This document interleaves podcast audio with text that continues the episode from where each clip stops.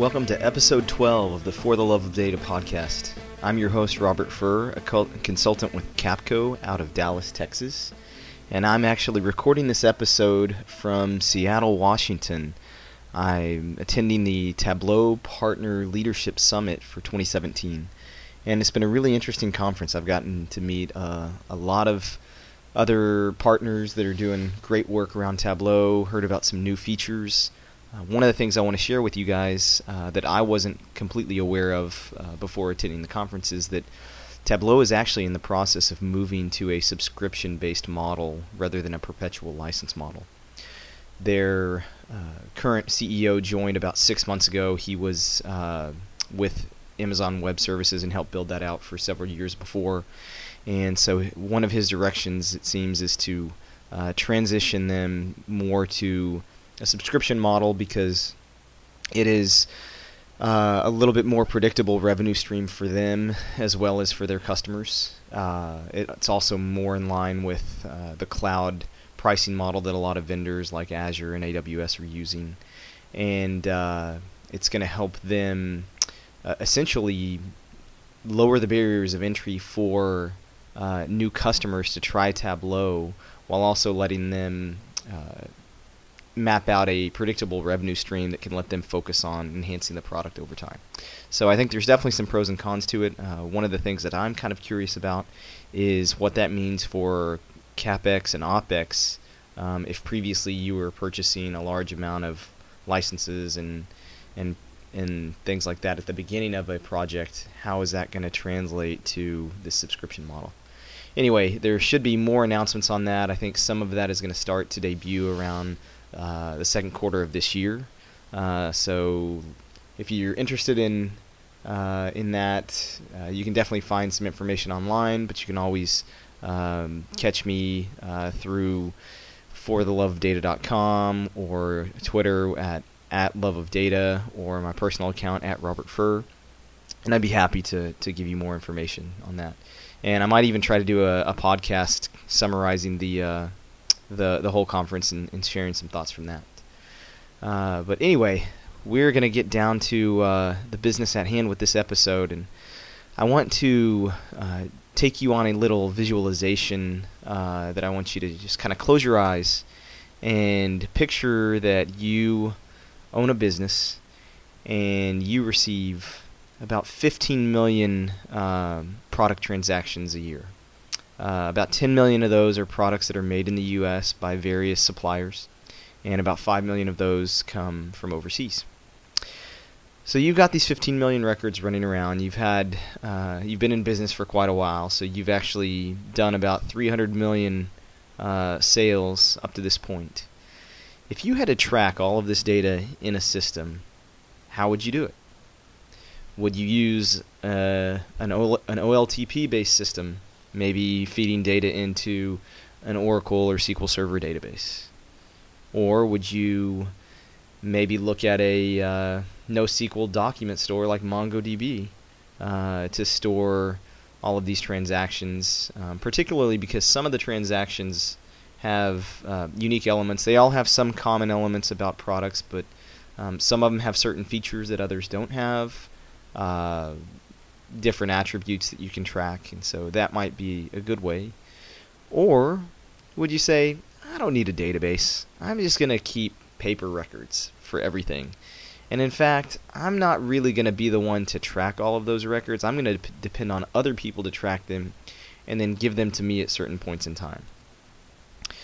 What would you do if you had to do some analytics on uh, your past sales? Or if you had to track down someone to be able to market to them or ask them questions about, hey, how'd you like the product? Do you still have it? Things like that. Do you think a paper based system would be uh, the most appropriate? Kind of asking a leading question because of where this is going.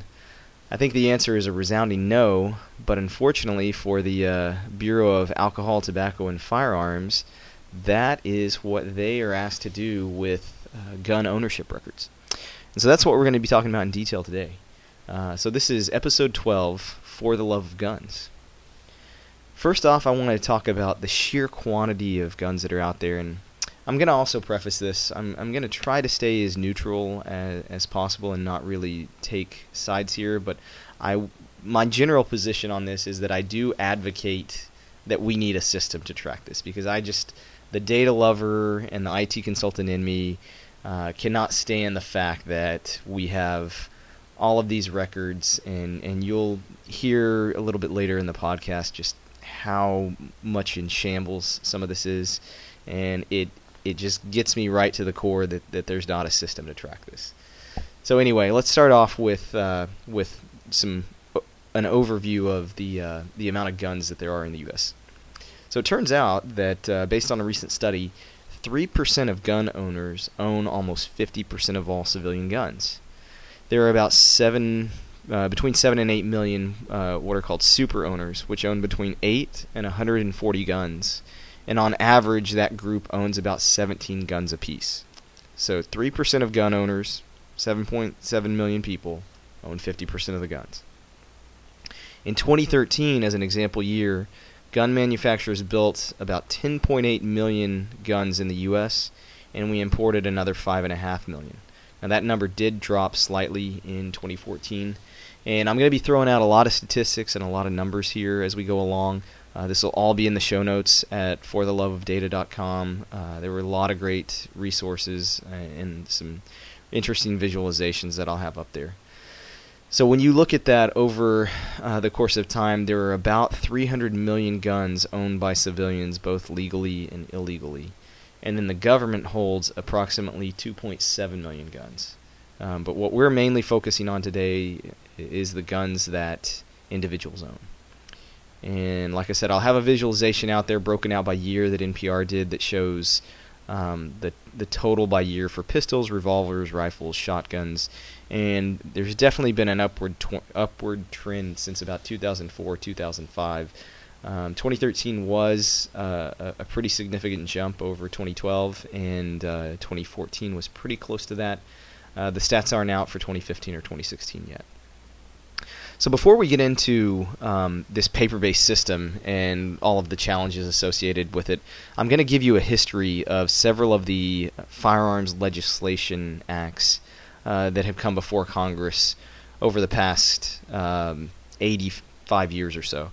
Now, bear with me. This is going to be a little bit of a uh, of a of a thick history lesson, but I'll try to try to keep it at a summary level. And again, There'll be lots of details on this uh, on the show notes and uh, links to other places where you can explore it more if you're interested. So the first act is the National Firearms Act of 1934. Now, this act um, was a law that taxed the makers and distributors of firearms as a way to curtail the use of weapons commonly used in gang activity at the time. It required firearms to be registered with the Secretary of Treasury, and it compelled anyone that held an unregistered firearm to register it as well. And they would be subject to prosecution for having an unregistered firearm. Now, if that sounds like a catch 22, it absolutely was. The provision was ruled to violate the Fifth Amendment uh, against self incrimination in 1968, and at that point, it was basically unenforceable at the same year, uh, the Gun Control Act of 1968 passed. Now, this was one that uh, had been gaining momentum over several years, um, starting with the assassination of JFK. Um, that prompted this law because Lee Harvey Oswald's weapon was purchased from a mail order catalog. Uh, the NRA supported the passage of this at, at, its at this time, and its passage came after uh, even more recent assassinations of Martin Luther King Jr. and Robert Kennedy. Uh, the key provisions of the bill were that it banned mail order sales and prevented felons, drug users, and mentally ill citizens from owning guns. It also required firearm sellers to be licensed and prevented various interstate transactions unless they took place under a federally licensed dealer. So this was all about bringing more control uh, to the process, but still no tracking system for gun ownership. It established that people over 18 could purchase rifles and shotguns, and, and you had to be over 21 to get a handgun. Uh, it also set forth a form called 4473, which is still used today, the firearms transaction record, um, that required that a purchaser had to certify to a dealer that they were none of the prohibited parties that I mentioned earlier. Um, it also put forth a requirement that any guns made in the U.S. or imported to the U.S. had to have a serial number, and uh, removal of that became a felony offense. And it also closed the loophole that was in the NFA by preventing the registration of a firearm from being used as evidence in any crime occurring before the time of that registration. Now, President Johnson, who asked for uh, parts of this bill, also wanted to license individuals and he was uh, he expressed some remorse at the the way the bill passed in 1968 because it fell short of protecting Americans at a time when 160 million guns existed in the U.S. He stated that the gun lobby defeated that measure, uh, and then in 1993 the Brady bill enhanced this act by requiring more stringent background checks. Now I know I jumped from 68 to 93. That Brady bill is a little bit inconsequential to the uh, um, to the discussion. What we're really going to focus on most is uh, an act that passed in 1986 called the Firearm Owners Protection Act, or I'm going to call it FOPA. In 1982, a Senate subcommittee found that 75% of all Bureau of Alcohol, Tobacco, and Firearms prosecutions regarding firearms targeted ordinary law abiding citizens on technicalities or entrapment. Uh, the report and lobbying by the NRA prompted the passage of this act in 1986, and it loosened restrictions on interstate gun sales and mailed ammunition. Um, a good thing is it banned machine guns made after that bill from being sold to the general public, and it limited ATF inspections um, to once a year. This was again to try to uh, prevent the ATF from targeting ordinary law-abiding citizens. And there's some uh, some stories about how this was being used that uh, that in order to some of this is anecdotal um, you can definitely research more into it but uh, overzealous agents were uh, basically being highly encouraged to make a certain amount of arrests or inspections and so they started targeting individuals that were just very casually dealing guns from their personal collections and, and getting caught on technicalities, and their guns were being confiscated for years um, with very little recourse to get them back. Uh, and so it was a it was a pretty challenging time, and, and so there was a lot of momentum from the lobbying group to uh, to get this passed. Now, what we're going to focus on mostly in today's episode is a registry prohibition that was part of this act and has been in place ever since. Um, it restricted the government uh, and said that they cannot require firearms, the owners of firearms, or the transactions involving them to be reported to any government entity. Uh, and the ATF is barred from consolidating or centralizing dealer records. Uh, and the Bureau lived with this, but um, they consolidated 252 million records of active shop owners from 2000 to 2016 um, through a sort of outgrowth of another system. Um, but they had to delete them after the Government Accountability Office found that they did not comply with the uh, restrictions of FOPA.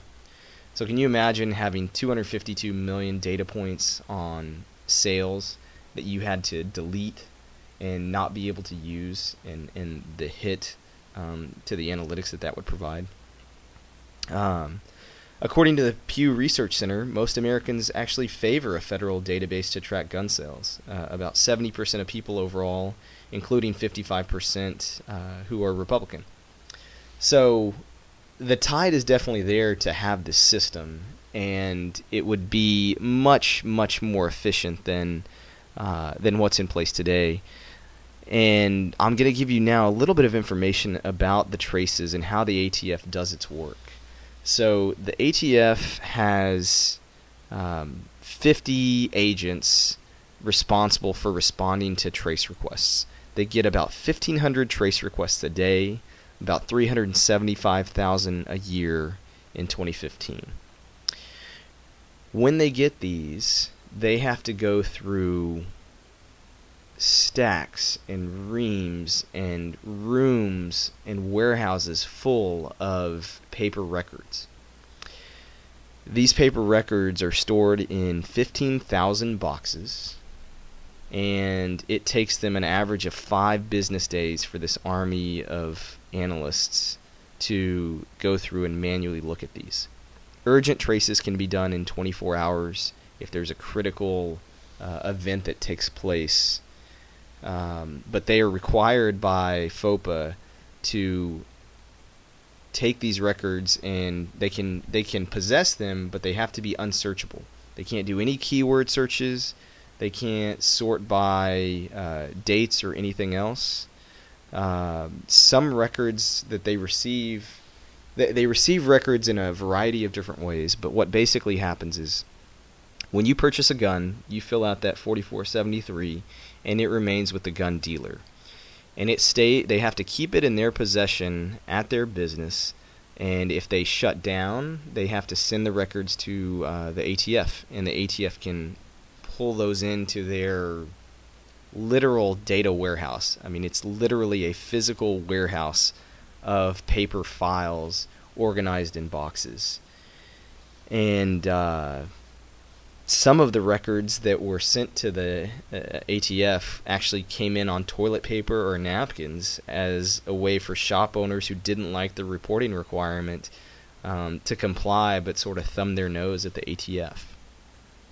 Despite all of this, uh, the ATF has amassed 285 million records from closed up shops in basically 25 quote unquote data systems that all together comprise the firearms tracing system. Uh, there's more information on the show notes about this that, that goes into these, but um, one of the places is multiple sales reports. So there's registration records um, that that amount to about 4.2 million total records that they track. There are suspect guns. So any guns that are suspected of being used for criminal purposes but are not recoverable by law enforcement. Um, this database includes uh, individuals that have purchased large quantities of firearms, dealers with improper record keeping, um, guns observed by law enforcement in, a, in an estate or a gun show. Um, basically, anything um, that kind of can go through a public record uh, is eligible to be tracked in this system.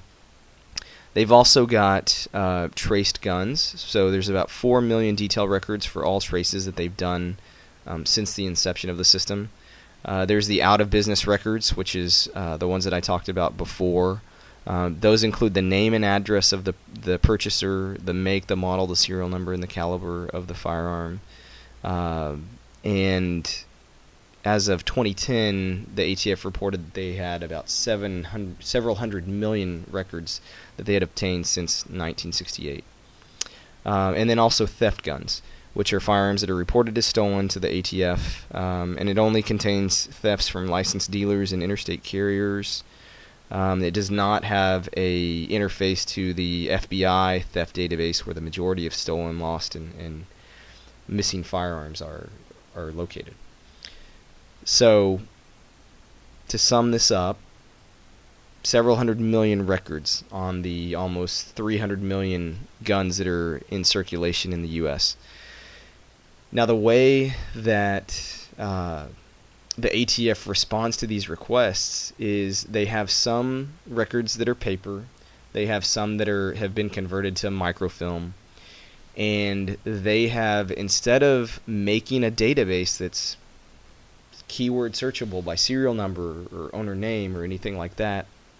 They have um, spent years perfecting uh, physical logistics uh, on how they organize their paper data and how they train analysts to do the traces. So they have focused more on how do we make this pro- people and physical process as efficient as possible instead of using uh, you know something that someone could probably put in one Excel workbook and get much faster performance from. We need a better system, folks. Now I understand there are a lot of people that have some very real concerns about the government being able to track them, but the government is already able to track this stuff. It just takes them 5 business days to do it. Why not make a better system um, that can have some controls and can get results much faster, um, be optimized, and become a tool that can be used um, to help investigate crimes in a much more timely manner. I think there's a spectrum of solutions that could be evaluated on this. You know, on one end, um, the solution would be a basically live view of all w- weapons in the U.S. and who possesses them at that time. You know, you could basically require any exchange between parties to have to be registered, kind of like you do when you sell a car. You have to go to the um, to the county office and register the transfer so that they can record that um, in their systems. You could go closer to what they have now and just record the initial owner, which doesn't necessarily mean that uh, a gun recovered in a crime um, is still belongs to that owner, but it's at least a good starting point, um, and it would be a way that you could, uh, you know, jumpstart the investigation and, and, and have a lead uh, to follow from the very beginning.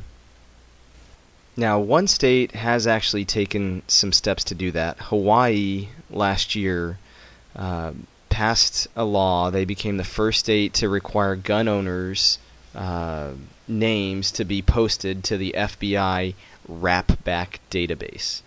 Now, this is a database that allows them to be notified if a gun owner from their state is arrested for a crime anywhere else in the U.S. Uh, it also requires that visitors to Hawaii that are packing heat uh, register their guns and be placed on the list, but they've uh, they have the ability to request to be removed from the database after departure. Now, this is a little bit too Orwellian for me, I think, uh, personally, uh, but they have uh, more liberal um, gun tracking laws in Hawaii than they do in a lot of other states.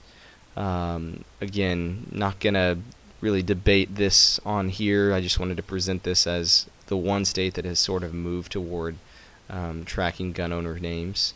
Um, and the other thing that I want to talk about a little bit, uh, which is um, kind of a tangent to uh, the paper records that the ATF has, is a system that they have called eTrace. Now, anytime a gun is recovered at a crime scene, it's ran through uh, a firearms trace with the ATF in this system called eTrace.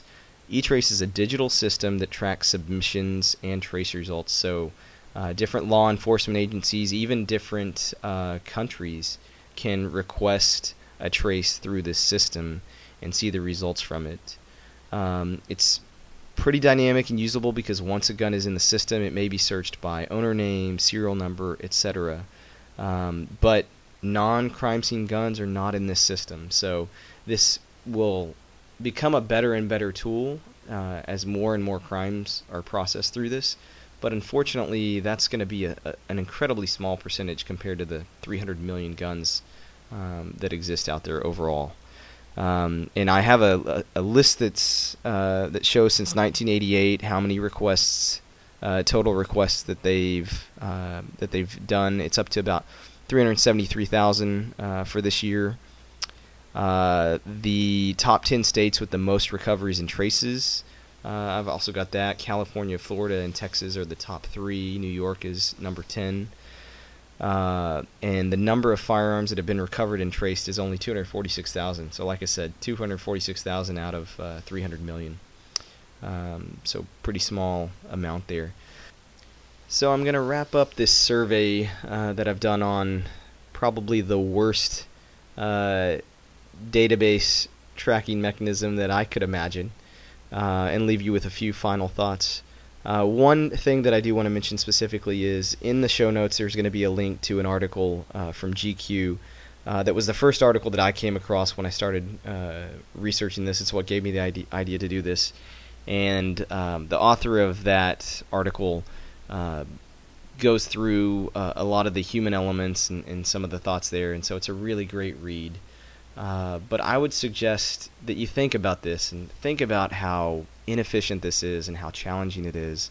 Uh, the fact that the majority of Americans are actually in favor of a system to track this, uh, and I think everyone would, uh, I think most people would argue that the system needs to be better than uh, what's in place right now. So go out there and check on some resources where you could get involved. Um, write your congressman and, or congresswoman and let them know your opinion on this and suggest that they bring it up uh, for discussion. Uh, because I think it would be a valuable tool uh, to be able to respond to crimes in a much more efficient way, and it could even serve as a deterrent to someone um, to show them that you know if you are going to commit a crime, there is a very high likelihood uh, that you uh, that your name is going to be found in the system, or that the weapon that you use will be found quickly and and start being traced to you, um, even if it was even if it had to go through um, some sales records or uh, some investigation to see that it actually exchanged hands a few times. Uh, I think I don't know if I said the stat earlier, but in 2013, uh, the ATF said that 70% of their trace requests uh, actually uh, end in them identifying the original owner of the gun, uh, which is a pretty good uh, percentage. But with a system like this, that would definitely be much higher and it would happen much quicker. So I think I've hit those points enough. Um, I'm going to start wrapping things up. First off, thank you uh, for listening to this episode uh, and all of the facts and figures that I that I laid out. Uh, like I said at the beginning, uh, show notes on fortheloveofdata.com. Uh, if you have questions or comments, you can tweet uh, me at at love of data or at Robert Furr. Uh, you can always send me an email or leave a comment on the website. I would love to hear uh, what you guys think of the episode. Um, and if you have any questions or things that you would like to hear in future episodes, please let me know. So until next time, this is Robert Furr with For the Love of Data, signing off. With his gun